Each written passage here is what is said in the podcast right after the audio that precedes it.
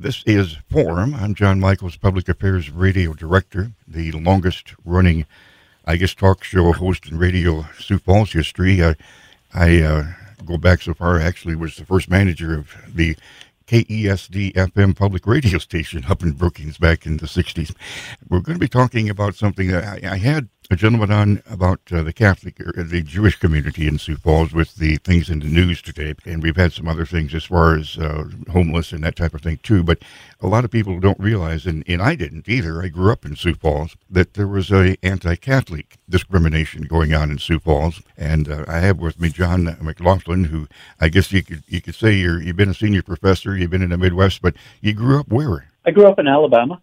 I, I grew up in uh, my hometown is Guntersville, Alabama. And I was grew up there in the 1950s and 60s. A few years in high school in St. Louis, but then returned back to Alabama to finish my high school education and begin my college. So I'm a native of Alabama. Well, now, when you say being raised in Alabama, can we say that there was an anti-Catholicism still going on in the 50s there? I think that's pretty fair to say, pretty easy to say. I don't think uh, Catholics would would dispute that, and I don't think um, even the uh, the Catholics antagonist would dispute that. In the 1950s and 60s, it was a very different type of uh, environment for Catholics. Catholics, particularly the part of Alabama I'm from, North Alabama, is a very un-Catholic place. Maybe one percent of the population is Catholic in that part of Alabama. South Alabama, around Mobile, is much more Catholic. It was, it was centered it was settled by the uh, Spanish and the French, and there's a lot of lot greater percentage of Catholicism there. But North Alabama was centered was really settled by uh, after the Native Americans uh, were where they were pushed away by basically uh, English and Scotch and Irish as well, not nearly as Catholic in the north. When they say anti-Catholic, the some people would say anti-Irish too. I, I think in some places. Program a couple of years ago where I had a guy that gave us the history of the Ku Klux Klan here in Sioux Falls, South Dakota. Say there's some signs of the times back, you know, 100 years ago, 1921, Roman Catholic priest was assassinated by the Ku Klux Klan in Birmingham, Alabama. But a lot of people don't realize there was a Catholic priest assassinated, killed in Lead, South Dakota in 1921. Again, that's over 100 years ago. Uh, Ku Klux Klan at that time marched through Sioux Falls in 1927. Al Smith was a Catholic, uh, Irish, Italian, German, uh, mostly voters considered him to be Irish, was running for president back at that time and over 500 Ku Klux Klan members in Sioux Falls paraded down Phillips and up Main Avenue. Actually went up to the Catholic Cathedral and pounded on the front door to let them in to make sure that they could look through all of the uh, uh, you know aisles and, and rooms to make sure that they they weren't stocking arms. They were afraid they were Catholics were going to take over the country back at that time. A priest was killed uh, by the Ku Klux Klan actually in 1921 in Lead. There was discrimination, uh, you know, in South Dakota. We had a Klavern, you might say here. There was uh, discrimination against also the Chinese who were laborers in the uh, mines and the railroads here. Also, Jewish South Dakotans and Catholics documented gathering in Sioux Falls that led to uh, 500 members actually parading in downtown Sioux Falls. I guess through my own investigations, a little bit of that kind of trickled down into the 1950s, even here in Sioux Falls, South Dakota. We don't think of ourselves as being a place of the Ku Klux Klan. One of the comments that was made by some of the people I interviewed was that we can tell by their shoes who they were. So having the uh, robe and, and hat on was not, you know, uh, didn't mean that they didn't know who they were, I guess, in 1920s. Uh, just last week, a Catholic priest was killed in, in Nebraska, just north of Omaha. And most likely that was a break in. I don't think it was maybe uh, uh, hate crime or uh, discrimination. But I wanted to bring up the fact that uh, I grew up in South Dakota in Sioux Falls, and I didn't know that there was such a thing as you know. I, I grew up with John F. Kennedy, and you were uh, around at that time. Was uh, there was even a little talk about John F. Kennedy back at that time? Good, good observations, John. I think yes, you're exactly right about uh, Father Coyle shot on his front porch at St. Paul's Cathedral in Birmingham, Alabama, in 1921 he had baptized my mother. My mother was a member of the St. Paul Parish, the Cathedral of St. Paul Parish in Birmingham, born in Birmingham in 1921. Uh, he was shot by a Methodist minister. Uh, this was this is part of the history and culture, and uh, any any listener can look at al.com, which is alabama.com, and, and read the history of this terrible tragedy. Uh, the Methodist minister took issue with the Catholic priest, the pastor of St. Paul's Cathedral, because um, his daughter had converted to Catholicism, and uh, Father Coyle had married her as a young adult, and uh, the Methodist minister uh, shot him in front of eyewitnesses, yet was exonerated in trial by a jury that consisted of a number of Klansmen, and that uh, the minister himself was a Klansman at the time. So that is a tragic, tragic story. I think things are much better today, and things about the same time in the history here, John, in Sioux Falls, that um, we went through uh, a, a, Klan demand or pounding on the door of the Cathedral of St. Joseph.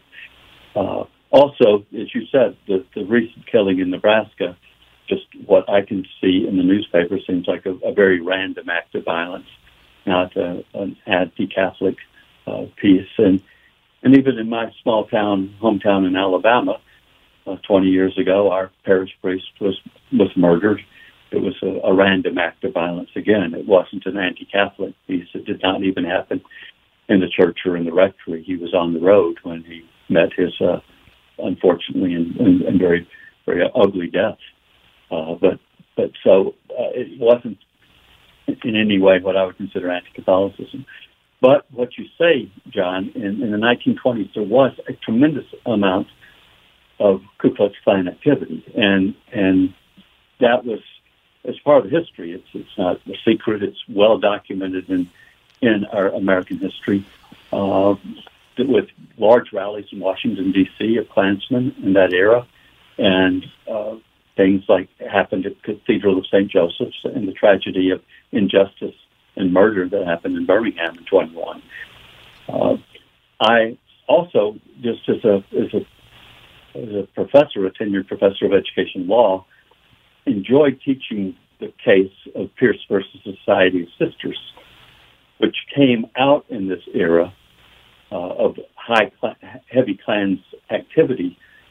The state of Oregon, which we now think about as a kind of a, a liberal hotspot, uh, had a law passed at the state level that all children must attend public schools. They would not be allowed to attend Catholic schools. It was part of an anti-Catholic motion movement, and the the plaintiffs in the case were the Society of Sisters that ran the Catholic school and Hill Military Academy, which is kind of dropped from the uh, reference to Pierce versus the Society of Sisters. But it basically said, "Hey, we can't, you know, we can't be taken out of business. You can't just push us out of business because this law, which is against uh, church-state relations and it's against religious freedom, and the Society of Sisters won that case. They won that case, and it's a very important case because it it really established the ability. It, it, it at the U.S. Supreme Court level, it said, yes, you can have a private school in America. Yes, you can have a religious school in America. And no, you can't limit that, no matter how many uh, anti-Catholics you might have in your state legislature. Uh, but that was a very important case. But it's also it happened. I believe the year was 1923, so it's clearly in this era that you're talking about where these uh, unfortunate hostilities happened. Uh, and again, I, I, I hope that they are behind us as a nation today and in our future. Well, with the anti-Semitism surprising, I think many people uh, to look at anti-Catholicism, I think, uh, uh, is tied in with that. Uh, the anti-Semitism is including kind of the the white uh, colonialism, you might say, in a sense, and kind of uh, brings that with it. anti-Catholicism goes back to the American Revolution uh, as far as uh, many things going well, of course, back to Martin Luther King and, and others. But the uh, the parochial schools, we're seeing more charter schools and more non-public schools today. But I remember doing uh, dances as the old disco and wheels DJ back in the 70s and 60s, well, 70s and 80s, I guess you might say, at the Flandreau Indian School and the Marty Indian School down by Wagner, and had very fond memories of uh, uh, the uh, the schools and, and the bonding that uh, the students had with the uh, the Catholic Church uh, there. Um, oh yeah, but the, Absolutely. the Supreme Court, uh, you know, upheld that uh, that uh, uh case back, you say, back hundred years ago. Um, they, people were saying that uh, it was anti-democracy, you know, but we're hearing some of the same words today. So I just want want to bring back some of the history because if we don't know our history, sometimes it repeats itself. Well, that's true. I mean, we, we've had a. I, I think there was one Catholic signer of the Declaration of Independence, John Carroll. Uh, that is the single Catholic signature. Uh, but there has been a you know, there's been anti-Catholicism in our nation. We we go back to the Philadelphia riots of 1848, which were about which had which had deaths on on both Catholic and non-Catholic sides in the riots there. Uh, burned churches, burned convents, because of misunderstanding, because of of um, of, of, of anger, and uh, that were terribly unfortunate. But it was part of part of this era when America was being uh, heavily immigrant environment again, much like we have today, and people bringing in different faiths, and now people of different color coming, and and there's maybe a, a latent fear or suspicion that I certainly wish there wasn't that uh, we can maybe do a lot better at this time than we did during the immigration of the Irish from the potato famine in 48, 40, 1848 and 49 50, uh, when, when a large portion of my family came to the United States.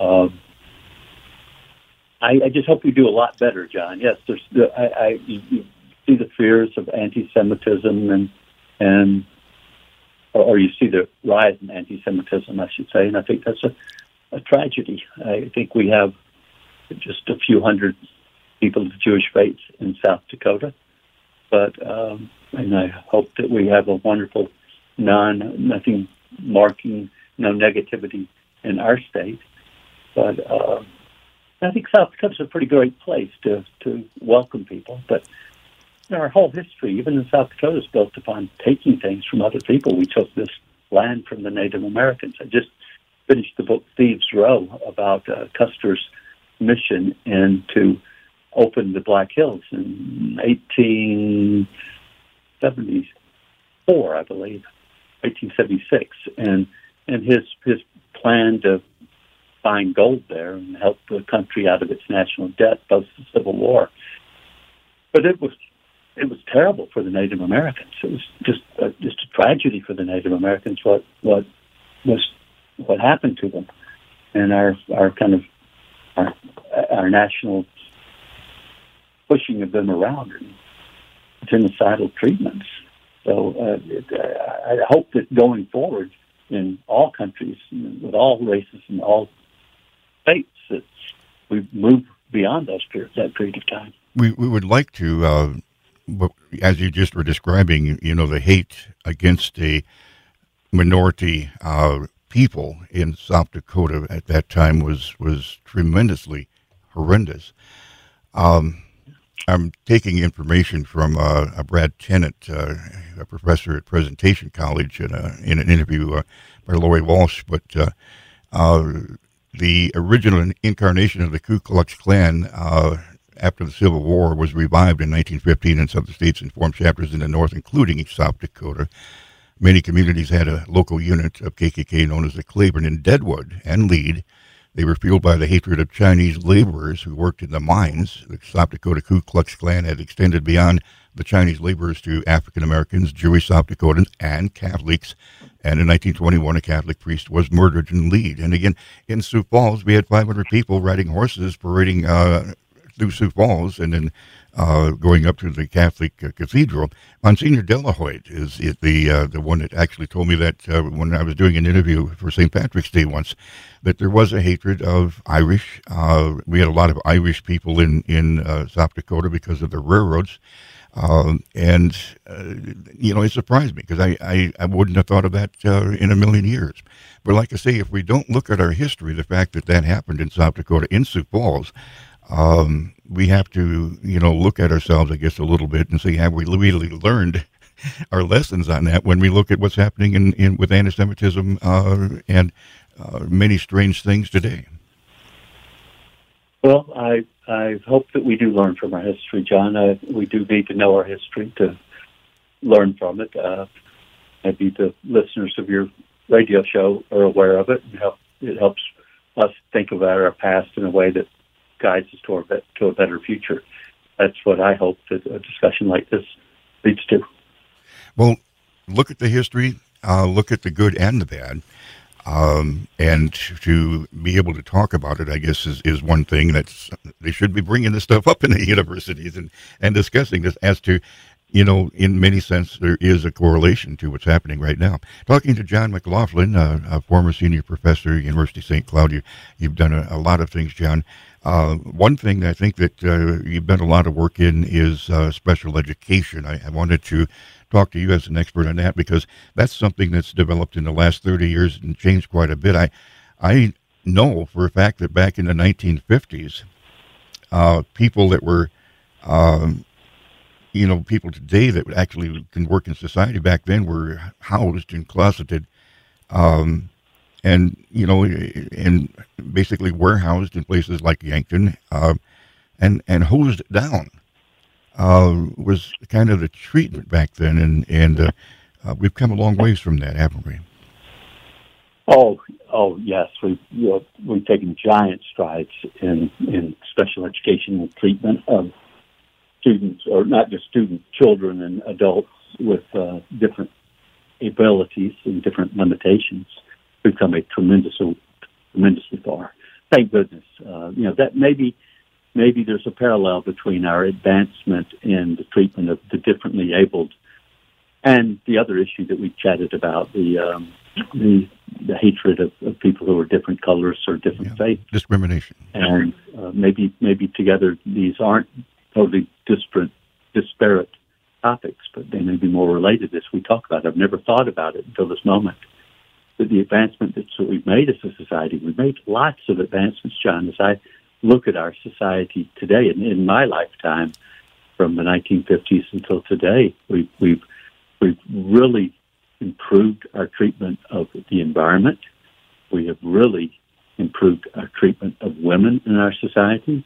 We have really despite difficulties, we have made great advancements in racial relations.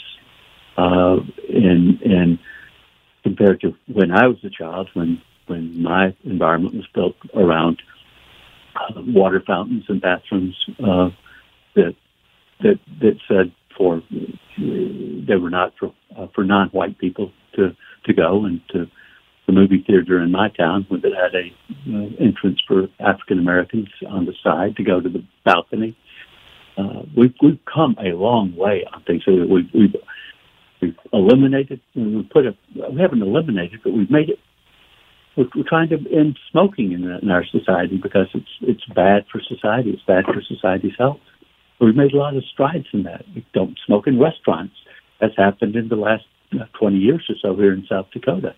Uh, we can't smoke in public buildings. Uh, th- those are those are improvements in our society that we've taken measures toward because they're the right thing to do. To to, to that everybody deserves protection, regardless of race or faith, or regardless of and, and you know, get, should be protected against hazardous materials that an, a corporation or a farmer might spread on a field that drains into our water supply. And we should be protected protected from smoking in a restaurant or in a public place that has clearly scientifically shown negative effects on secondhand smoke. Well, those are good things. Mm-hmm. If we can get if we can get there with every, everything, we're making a lot of strides in our society. Think of all the all the childhood diseases we've knocked out in the last fifteen years, fifty years. Uh, it's pretty impressive. I'm, I'm, I'm glad we are living at this wonderful time. Great time to be alive. Well, we, we people would be shocked to see what uh, people with autism were treated like 50 years ago in Sioux Falls, uh, South okay. Dakota. Uh, around they were they were put in closets. They, uh, neighbors didn't even know they had a, a, child. They they they were never seen. They were warehoused. They they uh, again were hosed down. Uh, some families got together and, and started the what is now called Lifescape uh, back then, and uh, that's that's been a, a, something that uh, has had been a you know something that was started by a couple families back in Sioux Falls back then has turned into something now that uh, is is, a, is a big educate you know influence, uh, economic influence Very. even in Sioux Falls. But nowadays, people with autism are are capable of doing so many things, and you know, like I say, a lot of it is perception. Um, you know, I think a, a, lot of us probably have a little bit of autism in, in all of us. I think in a little bit sense, but back then, back then it was it was considered uh, well, just you know, hide them away, don't let anyone know, uh, which was quite a shame. But you know, the fact that that happened, you know, 50 years ago um, in Sioux Falls in South Dakota. Uh, shows that discrimination, um, you know, can can have such an effect on it uh, whether you're a Catholic or a Jew or uh, have autism or uh, anything that's different, I guess, than what people consider the norm. Uh, actually, we're in a good time, but we're we're seeing some things kind of change, not for the right direction right now. I think so. I, I look at I look at how we came about to protect children, students, uh, K twelve students in special education. How we how that how that law evolved, John. It was uh, a good example of what how we create better law, and we use the federal power and commensurate state power to make sure that children receive the education that they need and are treated with equity and, and justice. That was a long process, as you said, 50 years ago. It didn't exist for, for a lot of children. When the law passed, the, the federal law passed in 1975, and it was based upon Brown versus the Board of Education of Topeka, which basically, which we know that separate and equal does not apply in the United States. And Brown was brought about not because all school districts or all states separated children by race. They did not. Many states were fully desegregated before Brown was passed. But many states separated children by race in their schools. And that's why Brown came about. And Brown said separate but equal in 1954 was not the law. That law was gone, or that, that practice, that Jim Crow practice was gone. Similarly, the advocates for children with special needs grabbed on to Brown to make a case that children with special needs could not be separated and had a right to a public education. So the Special Education Law, which was the Education of All Handicapped Children Act, which today we know as IDEA, Individuals with Disabilities Education Act, that had its roots in Brown, and it passed in 1975 on the same legal premise, separate but equal was not equivalent. It was an access that, that children of color through Brown got access to better facilities and better educational opportunities. Similarly, in 75, children with disabilities gained access to facilities and education. In 1975, when the law was passed, over 2 million children with special needs in this country were refused admission to public education. We don't appreciate that now and because most people who are teaching, very few people are still teaching, and that that were were in the profession prior to the passage of the special education law in '75. But remember, two million kids did not go to school at all. As you called them, they were basement kids. They were in the attics. Uh, they they didn't have any uh, opportunity to to grow or to learn or become more self sufficient and to begin to be ready to take care of themselves as young adults or when their parents passed away. That was just a reality that state laws allowed a superintendent or a school administrator to refuse admission to a child who might have a handicap, who might be intellectually disabled, who might have a behavioral issue. Those are the kids that wound up getting dismissed and never have an opportunity in the school. After the law was passed in 75 and it was implemented on October 1 of 1977, the world for those kids changed. Those kids suddenly were welcome into public schools. Not only welcome, the law gave the parents of those children very, very strong abilities to guide and determine what was appropriate for their child in school through the IEP process, the Individualized Educational Plan process.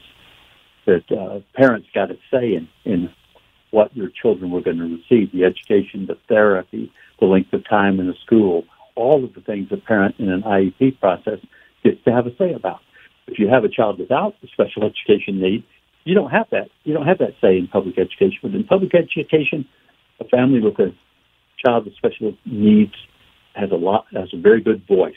It's not always implemented, and and the as Gerald Ford, who signed that law, said in November of '75 when he signed it, this is a very very good law, but we don't.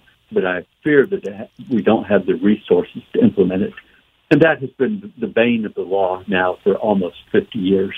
Uh, it, it's an expensive law. John McLaughlin, uh, I, you know, invite people to Google and do research um, on special needs, 1950s, uh, how people with autism, for one example, were treated back in the 1950s, were discriminated against. Uh, also, the KKK in Sioux Falls in South Dakota back in, you know, the 1920s. Uh, one thing that I, I, find, you know, like I say, history repeats itself. The Klan collapsed in the 1920s. Uh, they were disgraced by scandals at high levels and weakened by a pyramid scheme where the organizers collected the funds and then abandoned the local chapters. That sounds like some things going on in in today's uh, world too. So, um, you know, go back and, and look for yourself um, as far as uh, the history that we have. I, I wouldn't have known that uh, there was discrimination against Irish against Catholics when I grew up in South Dakota, um, and it, it's something, John. I think. Uh, um, what's the one thing that you want people to remember? Well, that we're, make, we're making progress. Uh, Nathan Bedford Forrest started the Ku Klux Klan in Pulaski, Tennessee, post the Civil War. It was an oppression. It was a terrorist organization to keep African Americans who had recently been freed from slavery in uh, down uh, to keep their freedoms from ever coming to bear as long as the uh, Klan was very active. But Nathan Bedford Forrest bust was taken out of the capital of Tennessee about 15 years ago because people protested. He was not a, a hero to many Tennesseans, and it's bust the bust of him. A uh, I don't know if it's a, it's a bronze bust. I saw it many times in my walking students through the capital of Tennessee um, it was taken out. And that's that's progress. It's it's not a it is not a erasing of history, but it's a it's a measurement of history that says maybe Nathan Bedford Forrest, the founder of the Ku Klux Klan, shouldn't be honored in that regard. And since then, we have a museum of lynching in Montgomery, Alabama, that reminds us of our very, very dark history that the Klan brought. And that's, that is a sobering experience to attend that museum. It's not far from the Civil Rights Museum in downtown Montgomery, Alabama. And the Holocaust Museum in uh, Washington D.C. I, I try to go through that in in, in uh, Israel, and you can't even make it halfway through. You have to stop. Uh, well, John McLaughlin. I want to say, go ahead. I want to say, John, that the thing, the takeaway are, are that we are we are moving forward. It's not a straight line. There are demagogues in our midst. There are people who disrespect others because of their faith or their color or their income. In general, the, the line is moving in a positive direction. It keeps moving. That's the thing. Uh, that's good. John McLaughlin, I want to thank you for being with us on Forum. You're so welcome, John. It's a great pleasure to be here, and I look forward to our continuing dialogue on other matters in the future.